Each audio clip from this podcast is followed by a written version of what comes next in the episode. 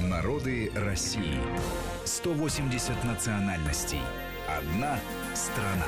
Здравствуйте, уважаемые слушатели. В студии Вести ФМ Марат Сафаров и Гия Саралидзе. Это наш проект «Народы России». Я приветствую Марата. Здравствуйте, Гия. Здравствуйте, дорогие радиослушатели. И сегодня мы э, продолжаем свой цикл «Народы России» разговором о очень интересном народе с очень трагической судьбой. Э, мы сегодня будем говорить об ассирийцах.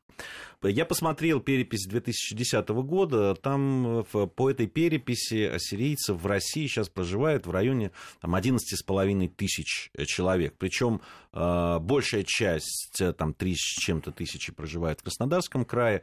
И довольно Э, существенная часть ассирийцев живет в Москве. Да. Ну, наверное, если кто-то и слышал про ассирийцев, то в основном, конечно же, слышали про московских ассирийцев, потому что с ними связаны старый московский ландшафт, так скажем, да, э, этнические. Э, очень часто встречаются персонажи ассирийцев в художественной литературе, если речь идет о Москве, послевоенной, например, или довоенной. Вот. Ну, наверное, надо сначала вообще поговорить, что это за народ, э, какой язык, какое его количество вообще, где он расселен. Да, вот э, то, что вы сказали, да, трагическая история ассирийцев, к сожалению, это и сегодняшний день, поскольку иногда в СМИ появляются сообщения с Ближнего Востока, касающиеся преследования христиан э, в ближневосточных государствах, и часто там фигурируют в качестве жертв этих преследований ассирийцы тоже. Да, но ИГИЛ вообще, по-моему, себе поставили как одну из задач уничтожить э, этот народ. Да, и преследования ассирийцев продолжаются на Ближнем Востоке и сейчас. Собственно говоря, в России они также появились в результате преследований. А, этот древний народ в России появляется, ну, он появляется, так скажем, в пределах Закавказья еще в конце XVIII века, и в частности а, при царе Ираклии II грузинском во второй половине XVIII века появляются ассирийцы на территории современной Грузии, чуть даже раньше они появляются в Средневековье в Грузии и так далее. И когда Закавказье входит в состав России, эти немногочисленные ассирийские общины а, также оказываются пределах империи, потом небольшая еще волна а, происходит, это уже к 1826-28 годам, к а, окончанию русско-персидской войны, и также ассирийцы оказываются в пределах империи. Но самый основной, конечно, приток связан с началом 20 века, а, с теми преследованиями христиан в Османской империи, которые происходили в годы Первой мировой войны. Ну, всем хорошо известны события, связанные а, с армянской историей, с 1915 годом, годом геноцида. И, собственно говоря, сирийцы считают и, безусловно, имеют на это право, трагическое право, говорить о том, что они также были жертвами этого преследования, просто в силу небольшой численности ассирийцев, об этом менее известно в мире, но они также, наряду с греками и другими христианскими народами, и прежде всего армянами, конечно, были жертвами а, геноцида и спасались в Закавказье. Э, российском Закавказье. Так появились очень крупные, по меркам, конечно, ассирийского народа, общности их Восточной Армении, та часть, которая стала э, позже Советской Арменией.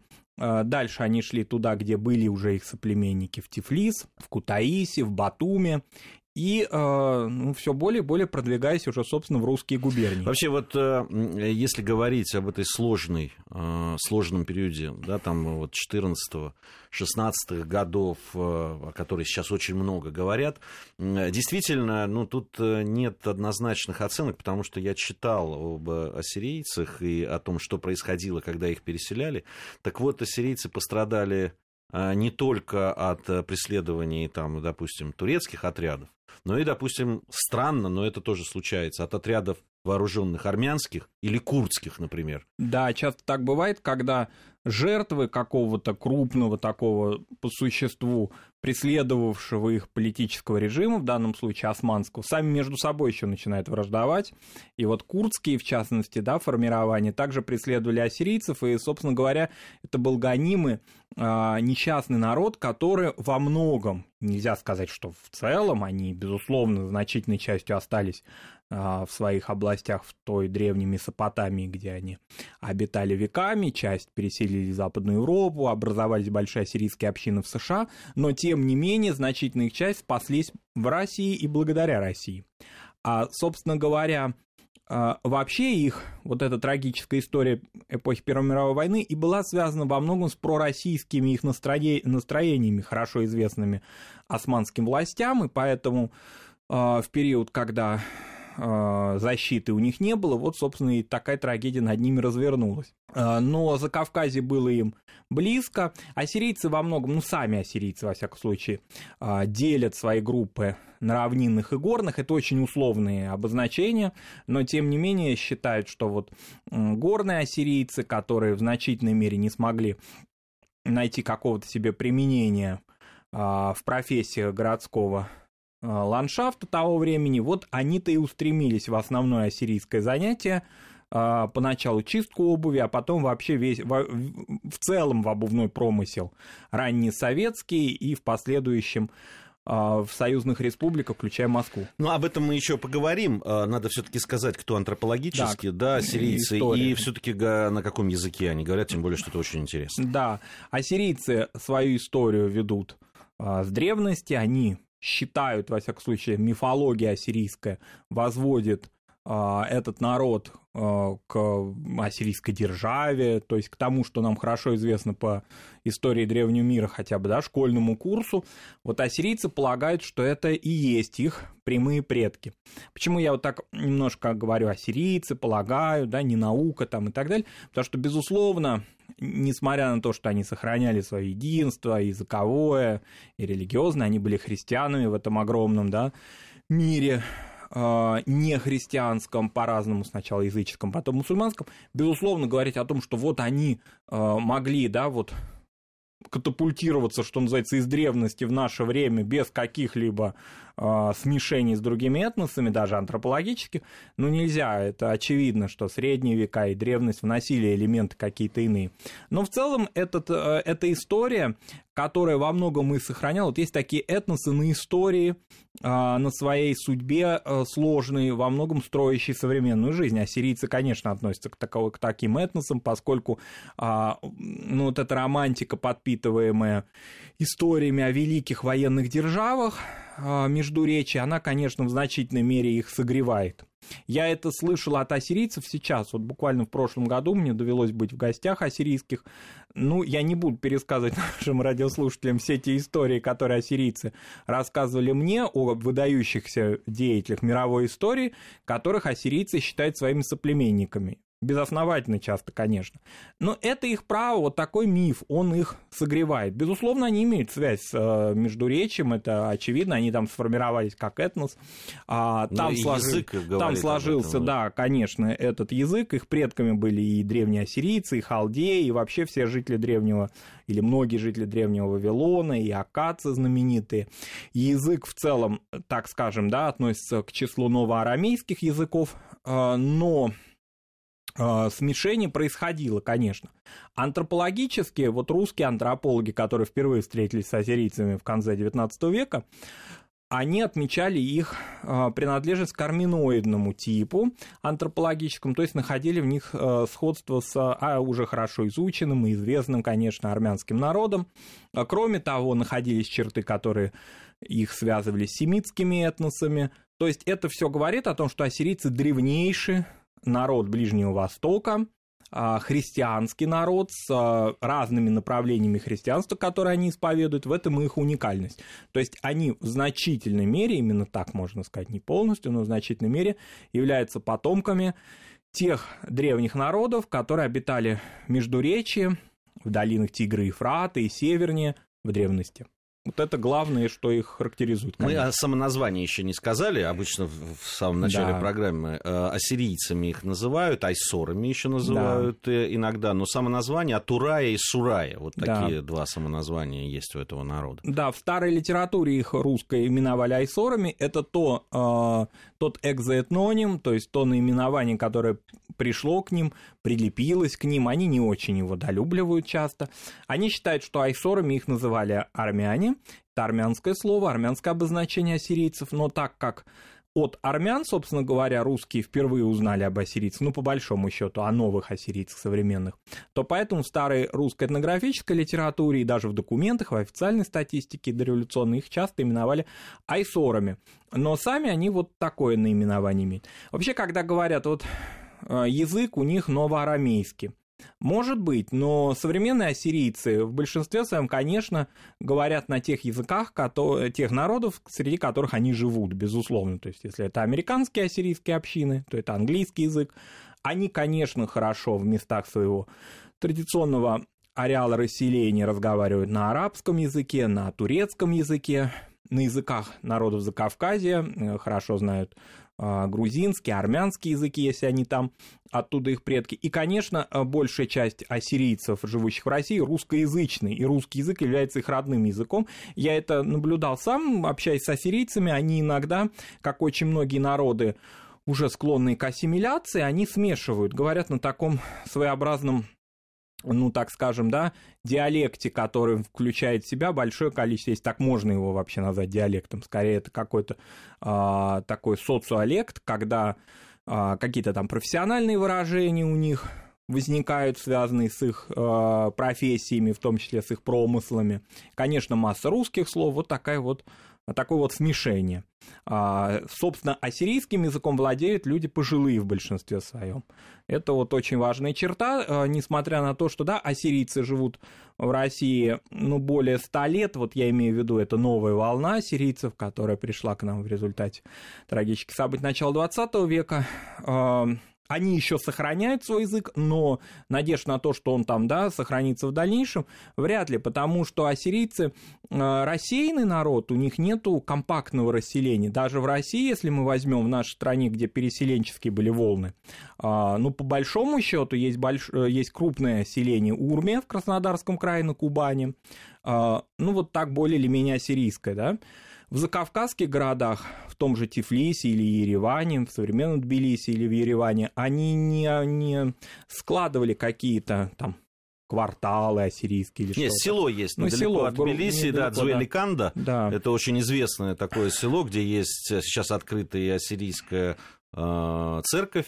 А, вот, э, и э, идет там с недавнего времени и служба на арамейском языке. Но, конечно... Ну, в Армении, да, есть село Арзни там да. и так далее, да, это небольшие какие-то поселения существуют, но в целом ассирийцы это в пределы бывшего Советского Союза, это городской народ, а, не компактно расселенный, следовательно, конечно, все те особенности, которые характерны для ассимиляции небольших этносов, они а, при всей их самобытности, при всей их такой мифологичности и приверженности древней истории, они, конечно, ощущаются. А, кроме того, очень важная черта, ассирийцы в течение 20 века в целом были, ну, мы об этом поговорим сегодня, конечно, вокруг этой профессии обувной в целом.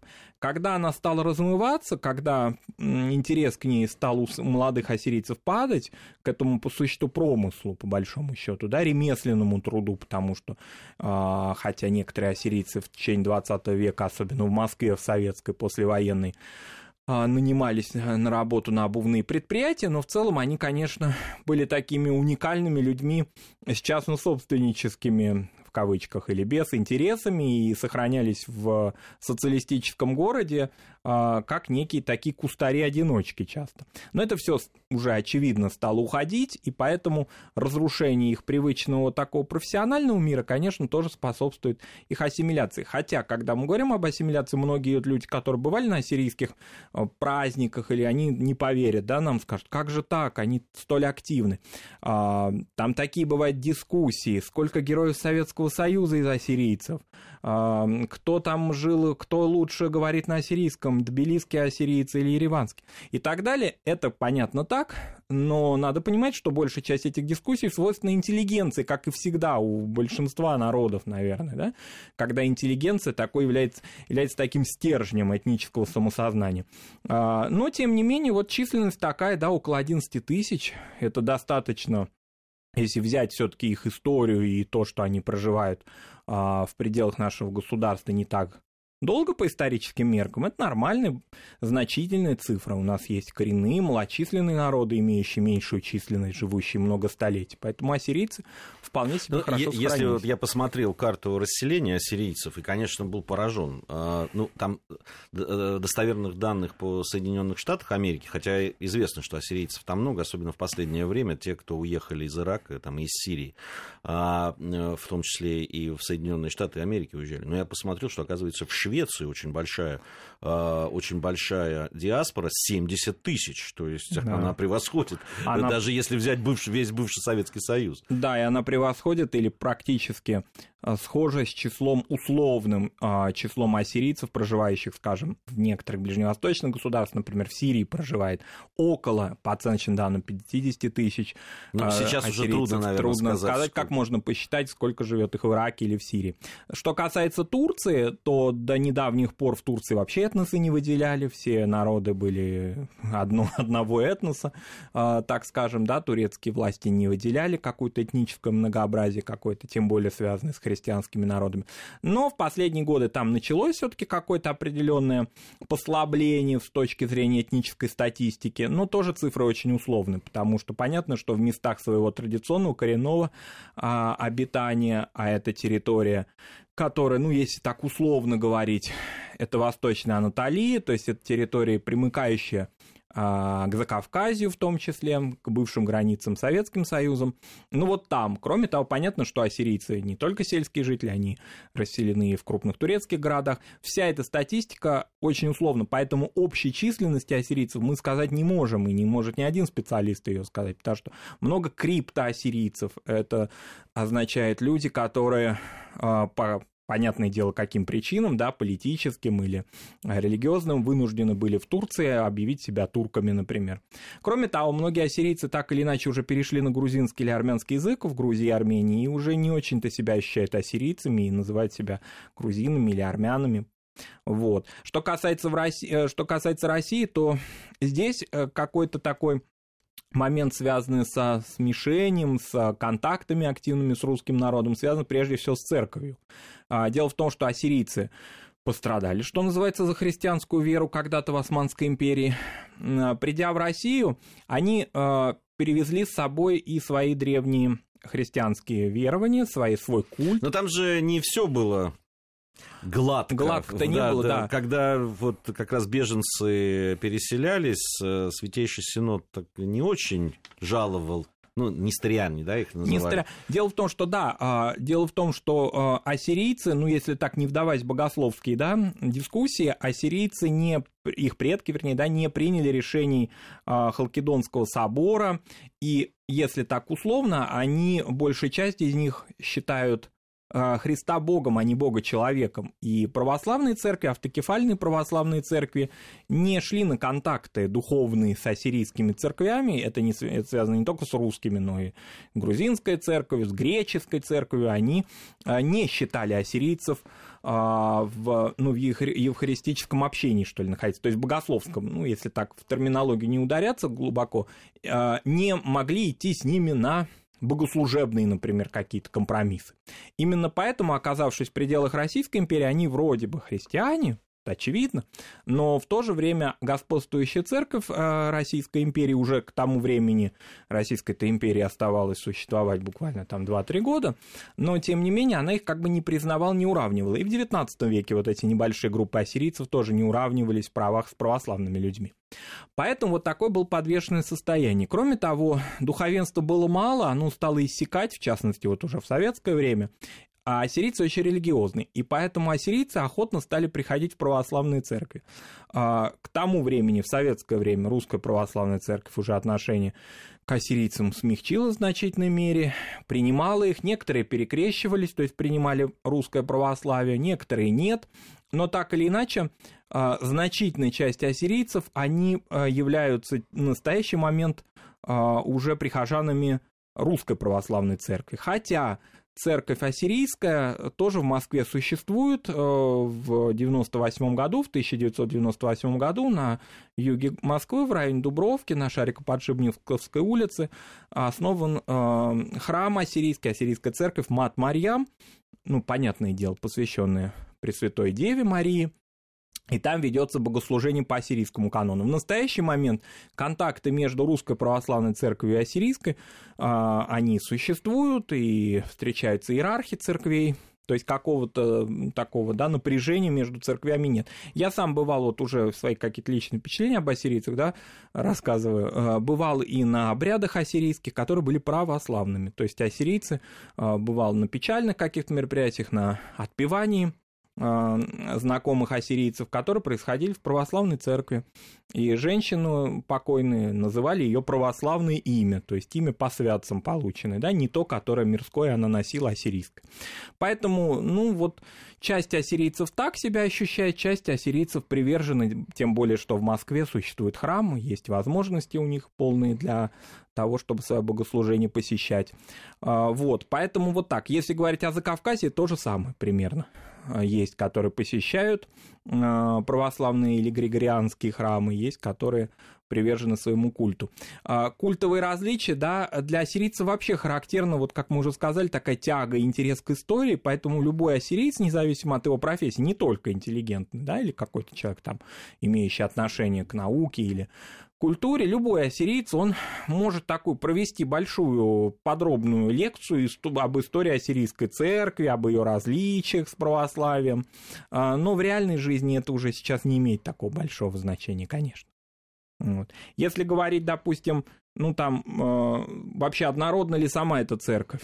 А, нас богословы могут поправить. Вот вы говорите о сирийской, а их фактически как минимум две даже есть. То есть помимо той, которая в России или в Закавказье представлена, есть Яковицкая церковь, которая на Ближнем Востоке существует, и между ней даже различия есть. Это вообще характерно для древневосточных христианских церквей, когда они боролись друг с другом в средние века и даже в раннее время еще, ну, тоже в средние века, в ранний период.